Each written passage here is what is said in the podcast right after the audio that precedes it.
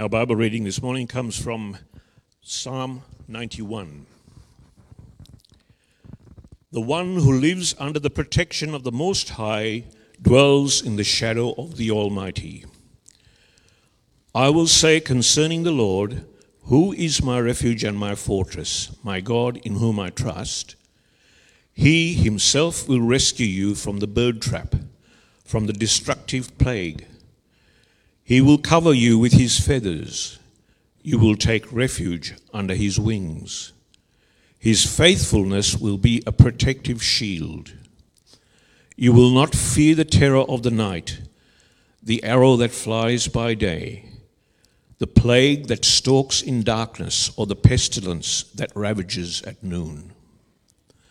Though a thousand fall at your side and ten thousand at your right hand, the pestilence will not reach you.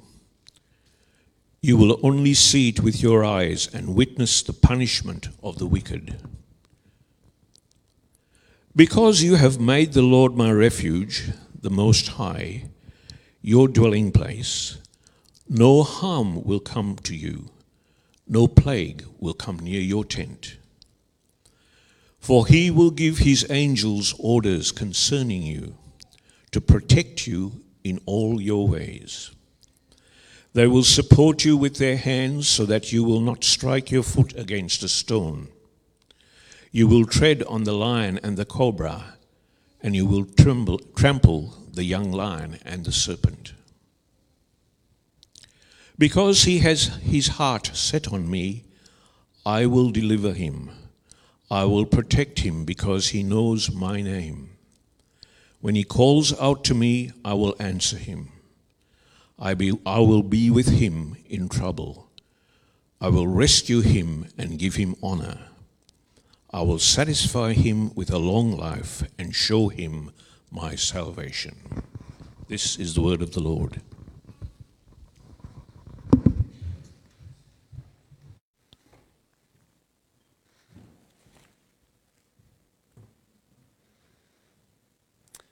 This is an interesting psalm for a bunch of uh, different reasons. Um, partly because part of it is uh, written about the psalmist, part of it's written about Jesus, and part of it is written for us. And so this morning, I think we need to think about um, how this applies to us in relation to being people of courage. You know, our, our world is increasingly turning darker and darker and letting go of any sort of sense of biblical morality uh, the, the very foundations that have propelled our society forward for several centuries. increasingly, Christians are despised, looked down upon, ridiculed, uh, made out to be fools for believing in God. Christianity is always the first religion to be made fun of, and comments made of or about Christians uh, would never be made of uh, people of other faiths. In a sense, our, um, our sense of right and wrong is being questioned. Our allegiance to the Bible's truth is, is called outdated. Our insistence that there is more to this life than just living your best life uh, seems hopelessly out of touch for most modern people. And in the face of this ever growing hostility, you and I need to be people of courage. Courage to stand up for God, to uh, to do what is right even when the whole world disagrees with you, to face difficulties, to go through trials and tribulations, courage to walk on the straight and narrow while everyone beckons you to join the wide and the easy road that ultimately leads to destruction. So, how is it that we can have Christian courage? This isn't just a question we need to consider because the foundations of our beliefs are being attacked by the world, but because the, or because the world is just turning increasingly hostile. We need to ask this question because it is a question that bothers us even when we go through difficult times completely separately to the ridicule of the world. How can you have courage uh, in the face of a financial world where a recession looms and your job or your business is on the line? What does Christian courage look like then? What does it look like to have Christian courage when the inflation rates are sky high and interest rates keep rising, and the mortgage that seemed so reasonable four years ago becomes increasingly punishing to repay? How can you have courage when you're diagnosed with something where the treatment is actually worse than the disease? Or how can you have courage when you sit in the doctor's office and they tell you there is no more treatment for you? How can you have courage in the face of a world when, when, the, uh, when your relationship that has been rocky for so long, uh, and then in that relationship, your spouse says to you one morning, We need to talk, or I am leaving? What does Christian courage look like then? This is not an idle question for us.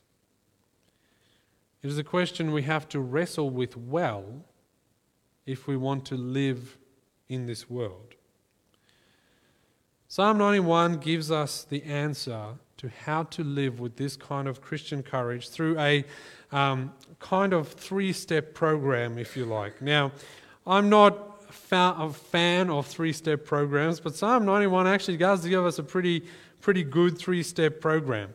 Step one is to run to your refuge. Step two is to trust in your refuge.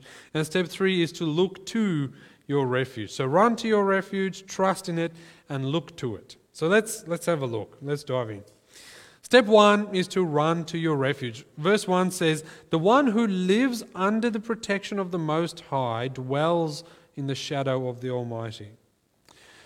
Now, there should be a big difference between how a Christian responds to difficulty and how a non believer responds. We respond differently to the situations our life throws at us because our foundations are fundamentally different. We are people who have a refuge that exists not just in this world, but actually apart from it. We are, we are different. We respond differently because we have a refuge. We have a rock. We have an anchor when the world around us get, gets tossed and blown around by every wave of speculation. The psalmist here says, Whoever dwells in the shelter of the Most High. Now, obviously, when he wrote this, there was no such thing as a Christian, but this is true of us believers in Christ. We who believe in Jesus are the whoever's in this psalm in some way. These are people who have said, I make my, my home with God. I'm not going to live like the citizens of this world. I'm not just going to be tossed about by every circumstance that comes my way. I will trust in the everlasting God. I am a child who lives in his house through the sacrifice of Jesus on the cross. And when we believe in Jesus, we get to take up residence in God's house. That is our anchor. That is our res- residence. That is the shelter of the Most High. And look what it does to us. When you dwell in God's house, here metaphorical, when you are one of his children, you are under God's shadow. You're dwelling in the shadow of the Almighty. Now, we have to understand that when this psalm was written, to be in God's shadow meant that you were kept safe. You were under his provision and protection. It's written against a backdrop of a pretty hostile um, desert like climate. The sun was scorching. You, if you could not find shadow, you were burnt, right? Um, it would be detrimental to your health and your life. But being under God's shadow kept you safe. So safe, in fact, that you could rest there. You, were, you had uh, places to sleep. You could rest in the shadow of the Almighty. You could dwell there. It means you could spend the night in the company of the host. And you don't sleep in a place unless you feel safe. When you have Jesus as your Lord, then you are accepted through his sacrifice on the cross. When you have faith in him, you are safe in God's hands, which is not something actually the world can say. You are anchored in Christ, even when your world is falling apart around you. It's as if, imagine everyone in the world were kind of ships bobbing around in the ocean. Some days the ocean is calm, there's a nice gentle breeze, the sun is shining, there's not a cloud in the sky. That is much of the life of a person living in, Australia, in the Western world. But when crises strike, when the times of courage are necessary, it's like the ocean underneath becomes like a big storm on the sea. We don't know how the storm's going to turn out. Is this as bad as, it, as, it, as it's going to get? Will the clouds toss me about? How long will the storm be raging for? You don't know when you're in that circumstance. And as the sea underneath you turns into this tumultuous wave after wave, the wind is rough, it can feel as if you are being crushed by life, as if you might be tossed overboard. The wind lashes at the ship, it pulls you in all kinds of different directions. Some boats are traveling this way, some boats are traveling that way. That's how life feels when you're going through difficult times, as if you are on a rough sea. But there is a difference for how a Christian experiences this to how the rest of the world experiences this. We live under the shadow, the protection of the Lord Almighty. That doesn't mean the storm on the sea doesn't exist. But it does mean that while the storm is happening, we have an anchor that keeps us well anchored, safe. The other ships are tossed about by every wave. They have no true north, no real safety, no guiding point, no reference point from outside of their situation, but we are anchored to the very rock of ages, the firm foundation, the fortress, as we just sung. You and I don't get lost at sea because we are connected. We can be calm in the middle of the storm because we know that our rock to mix a whole bunch of metaphors, our rock, our reason for safety cannot be destroyed. We dwell in the shadow of the Almighty. The psalmist describes God as a fortress. He says, I will say concerning the Lord, who is my refuge and my fortress, my God in whom I trust. These are places that you would run to when you were besieged, when an army was coming to attack you, where, where the enemy was after you, places you could, you could run to when you felt unsafe. You can run to them because that's where safety lives. And that is who God is for the believer. For the Christian, Jesus is our refuge regardless of what is happening in our world. He is the place where we are safe. If you are going through a difficult time in your life, the message is this run to your refuge. Find safety, safety in the shadow of the Almighty. Rest in His sanctuary. That's step one run to your refuge. Step two is to trust your refuge. I'm reading from verse 3. He himself will rescue you from the bird trap, from the destructive plague. He will cover you with his feathers. You will take refuge under his wings. His faithfulness will be a protective shield. You will not fear the terror of night, or the arrow that flies by day, the plague that stalks in the darkness, the pestilence that ravages at noon. Though a thousand fall at your side and ten thousand fall at your right hand, the pestilence will not reach you. You will only see it with your eyes and witness the punishment of the wicked. Because you have made the Lord my refuge, the Most High your dwelling place, no harm will come to you, and the plague will not come near your tent. Why is it that we can trust our refuge? Why is it that we can trust God? Because he has promised to look after us here as a mother hen looks after her chickens, as, as a father looks after his children. Now, I want to be very clear here. The psalm is not giving us a promise that we will not get sick. Okay? The psalm is not a promise that nothing bad will ever happen to us. What this is, is a promise of God's protection despite what happens to us. This, uh, a promise that God is in control no matter what happens to us. Nothing can happen outside of His will. Nothing can happen to us without His permission unless He allows it to happen. He is a good Father. Now the Bible talks about this in a number of places, but sort of the classic place to go to is Romans 8:28, where Paul writes of the believers and he says, "We know that all things work together for the good of those who love God, who have been called according to his purpose." What that means, friends, is that every bad thing that happens to you, if you are a believer, is actually good for you.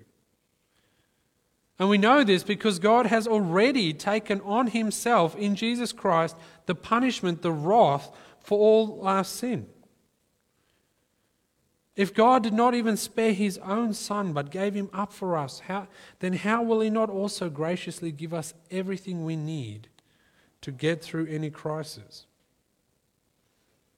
All the punishment that you and I have ever deserved has already been poured out on Jesus.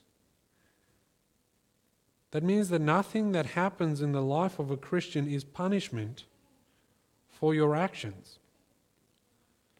They are part of God's plan for you. This is how the Heidelberg Catechism puts it in question 27. What do you understand by the providence of God? So, how do you understand God providing for you? God's providence and his almighty and ever present power, uh, God's providence is his almighty and ever present power, whereby, with, as with his hand, he still upholds heaven and earth and all creatures. And he so governs them that leaf and blade, rain and drought, fruitful and barren years, fruit and drink, health and sickness, riches and poverty, indeed, all things come to us not by chance but by God's fatherly hand. Everything comes to us not by chance, but by God's fatherly hand. He knows that the experience that you are going through is actually necessary for you, as a father knows what is good for his children. No child chooses to eat the Brussels sprouts on their plate of their own volition. They taste bad, but they are good for you. And so, as a parent, your parents gave you these vegetables by their fatherly and motherly hand. In the same way, so our experiences are curated by God for us.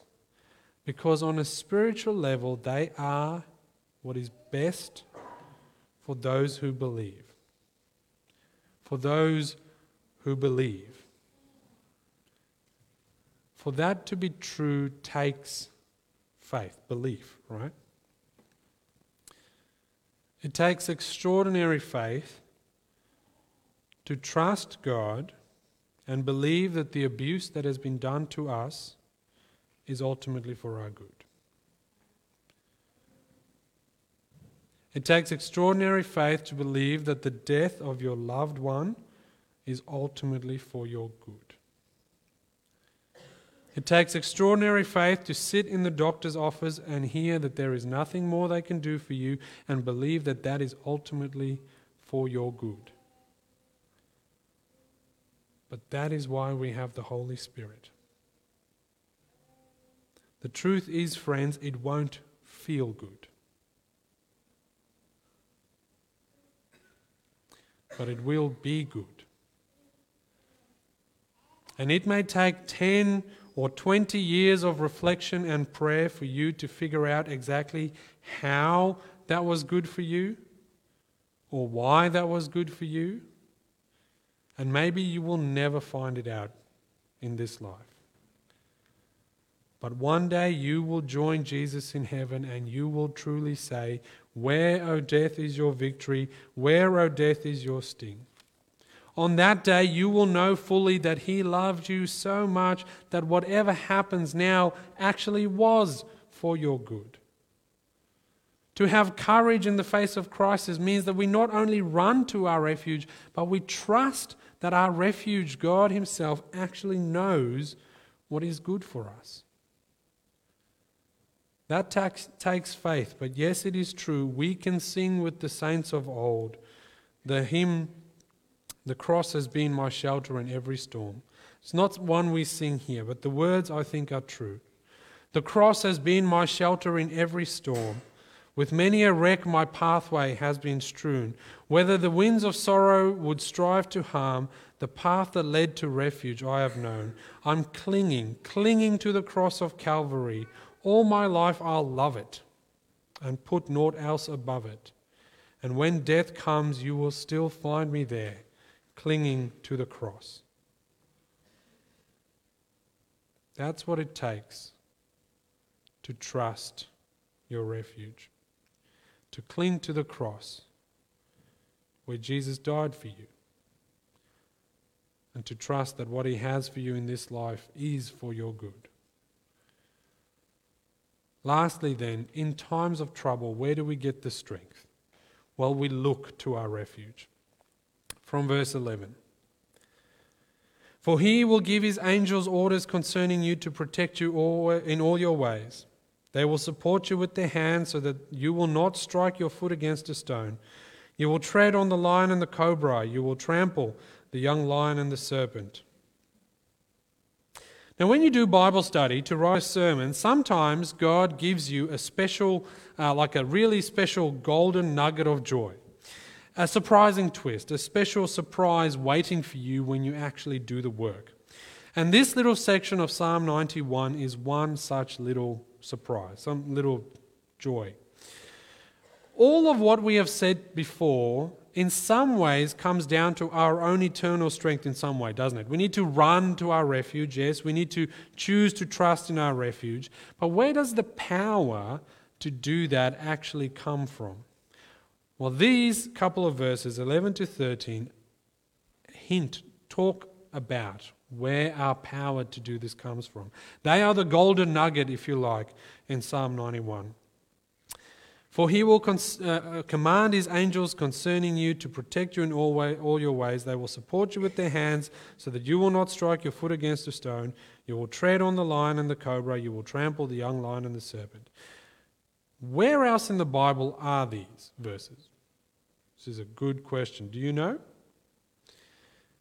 You may remember the story of Jesus being tempted in the desert. In Luke chapter 4, Jesus is beginning his earthly ministry, and Satan goes to tempt Jesus in the desert. And he's there for 40 days without food, and Satan is ready to pounce. And the first temptation he gives him is to turn the stones into bread because he's so hungry. Satan says to him, If he really has God's power, then of course Jesus could do it. But Jesus says, No, I don't just need bread, I live on God's word. And so he quotes Deuteronomy 14 to prove his point. And then Satan takes Jesus up to a high place and he shows him all the kingdoms of the world. And Satan says to Jesus, I will give you all of this, all authority and splendor. It's been given to me. I can give it to you if I want to. And Jesus, whose job it was to come and reclaim authority over the world, um, for him, this would have been a great temptation. Satan was saying, Look, you can have, you can complete your mission. You can do what you came to do on earth. No need to go to the cross. Don't worship. All you need to do is just to worship me.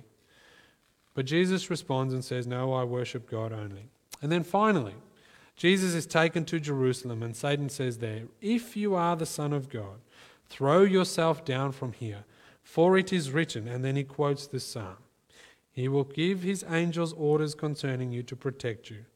They will support you with their, their hands so that you will not strike your foot against a stone. Now, does that sound familiar? Satan here understands that Psalm 91 was about Jesus. But being the liar that he is, he leaves out a little bit of the quotation, doesn't he? He misses out verse 13 you will tread on the lion and the cobra, and you will trample the young lion and the serpent. Now, if you know your Bible well, you might realize that all throughout Scripture there has been this motif between the man, that is God's chosen person, and the serpent, or the lion, uh, the picture changes, that waits to devour us, that will strike at the heel of the person. Right after the fall into sin, right back in Genesis 3, God tells Adam and Eve, you know, you've kind of ruined everything, but one day, One day someone will come who will crush the serpent's head. And there is this promise that one day the curse of sin will come undone. And right throughout the Bible, uh, uh, but particularly in the first five books of the Old Testament, there is this motif. Every time Israel has a great victory, there's this uh, reference to the seed of Adam and Eve who will crush the evil in the world. In the movie, The Passion of uh, Christ actually captures this moment wonderfully. Now, it's not in the Bible. But Jesus, there, they picture him in the Garden of Gethsemane, and he cries out to God, Please, Father, if there's any other way to do this rather than going through the cross, let it be so. And as he's sweating blood due to the immense pain and suffering in the garden before his crucifixion, Jesus wrestles with the weight of the task before him. And he is tempted again, perhaps, to choose the easy way out and in the film, it shows a snake, a serpent, slowly slithering towards Jesus. And it isn't in the Bible, but it's exactly the right image, where Jesus resolves, Not my will, but yours be done, and he stomps out the, the head of the, of the snake. And as he goes to the cross, Jesus takes sin and death itself on. He takes sickness and pain to the cross. He takes evil to the cross and he is crucified there, and the anger and wrath of God against all sin is poured out on him and obliterates, undoes, and disintegrates Jesus. And ultimately, the price was fully paid. And Jesus stays there until the full task is complete, and he cries out in the end, It is finished, and he dies. And in that moment, the Christian is set free from sin. And in that moment, the promise for the Christian is a bright and glorious future where there is no more mourning or crying or pain, there is no sickness or death. Because of Jesus, friends, we know we have a future. We don't need to be afraid. Our future is secure. The battle has been won. The reason we can look to our refuge is because the work has been done. Jesus has crushed the head of the serpent. And in doing so, he crushes death, disease, and all the things that cause us pain in this world. Yes, whatever may come for us in this life, Jesus has already crushed the serpent's head. That is the engine, the core, the power that drives our ability to trust in our refuge. We can run to Him, we can trust Him, and we can look to Him because He's already done it. Our Lord has already won the battle. And as that truth takes root in our hearts, you and I will have the courage to face whatever happens, because we know we are secure. Amen. Let's pray.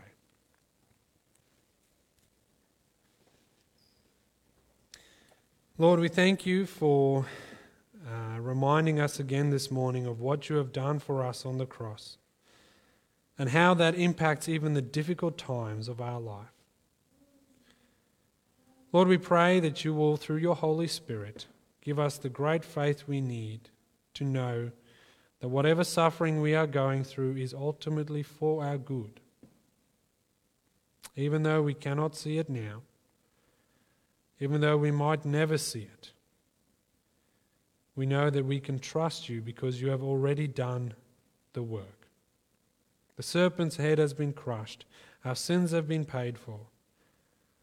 Lord, thank you that we can live in that reality, under the protection of that shadow, even as our lives go through difficult times.